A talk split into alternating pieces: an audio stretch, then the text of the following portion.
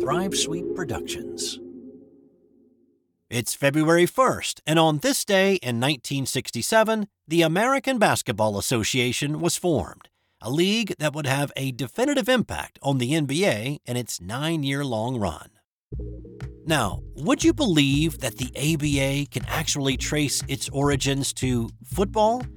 Well, Dennis Murphy is considered the godfather of the ABA, and he had put a team of investors together in an attempt to bring a football team to Southern California to join the AFL. Feeling a merger was on the way between the AFL and NFL, Murphy wanted to take advantage and get a team ready to be absorbed. But the merger happened faster than Murphy anticipated, squashing his plans before they could come to fruition. So there he was. He had the money and he had the people. He didn't want to waste it, so he needed to do something. He surveyed the sports landscape, seeing there was only one basketball league and one hockey league.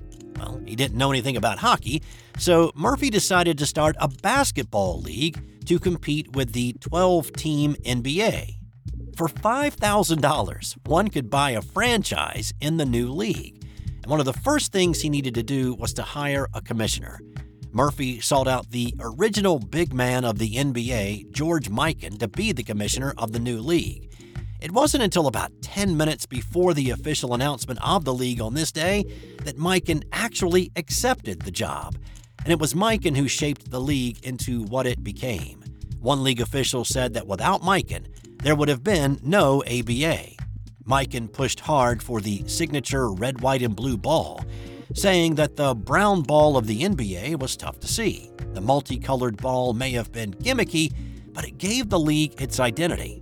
The ABA was the outlaw league whose goal was to push the staid atmosphere of the NBA aside and create something unique and fun to watch. Players like Dr. J, Artis Gilmore, David Thompson, Mel Daniels, Connie Hawkins, and the Iceman George Gervin brought a brand of basketball that few had ever seen.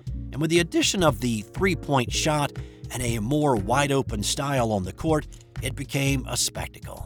The ABA had 11 teams that first year and never grew beyond that. By 1976, when the league was set to merge with the NBA, it was down to seven teams, with four of those the Denver Nuggets, the San Antonio Spurs, the New Jersey Nets, and the Indianapolis Pacers being absorbed by the NBA. Former ABA player and coach, and later NBA coach Doug Moe, said that the NBA was a rinky dink league at the time of the merger. And it wasn't until David Stern was brought in as commissioner of the NBA that it actually figured out how to put a good product on the floor. Drawing from the ABA by incorporating the three point shot, the spectacle around the All Star weekend with the dunk contest, the NBA began to take off. Moe said the NBA of the 80s was like the ABA of the 70s.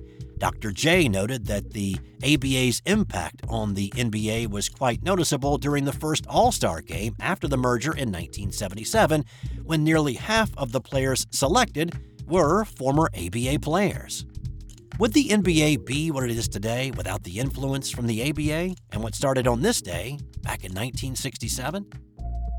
Also on this day, two legendary Green Bay Packer coaches stepped down. In 1950, it was Curly Lambeau who stepped away from coaching and the general manager position. And in 1968, Vince Lombardi stepped away from the sideline but did stick around another year as the GM.